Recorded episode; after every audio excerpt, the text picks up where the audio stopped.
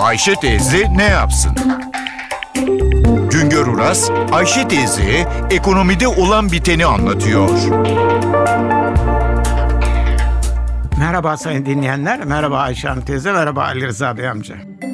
Ipsos Araştırma Kuruluşu 1997 yılından bu yana her ay 13 bin hanenin hızlı tüketim harcamalarını izleyerek hanelerin tüketim endeksini yayınlıyor. Hızlı tüketim harcamaları denen harcamalar gıda ve içecek harcamaları, kişisel bakım harcamaları, temizlik harcamaları ile ampul, pil gibi diğer harcamalardan oluşuyor. Açık anlatımıyla hızlı tüketim harcamaları tüm tüketim harcamalarının sadece bir bölümünü teşkil ediyor. Anket sonuçlarına göre tüketim harcamalarında 2014 yılının ilk 3 ayında bir duraklama oldu. Bu duraklamadan sonra Nisan ayında gıda ve içecek harcamalarında %5 oranında bir artış gerçekleşti. Nisan ayında et ve et ürünleri gibi tüketim harcamalarındaki artış %8 oranında oldu. Ama bütün buna rağmen et ve et ürünlerine yapılan toplam harcama sabit fiyatlarla geçen Nisan ayının %10 oranında gerisinde.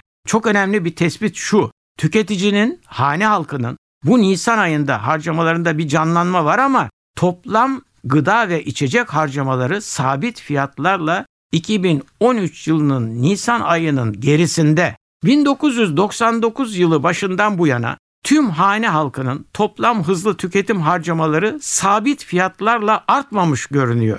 Nüfusun artmasına, fiyatların değişimine rağmen ülke genelinde hane halkı 1999 yılı başında hızlı tüketim ürünlerine toplam ne kadar harcama yapıyor ise sabit fiyatlarla 2013 yılında da aynı harcamayı yaptı. 1999 Ocak ayında sabit fiyatlarla 100 olan toplam hızlı tüketim harcamaları endeksi 2013 yılında %71'e kadar düştükten sonra tekrar yükselişe geçmişti. 2013 yılında 99 olarak belirlendi. Açık anlatımıyla 2013 yılında toplam hızlı tüketim harcamaları sabit fiyatlarla ülke genelinde 1999 yılının bir puanda olsa gerisinde, ilerisinde değil.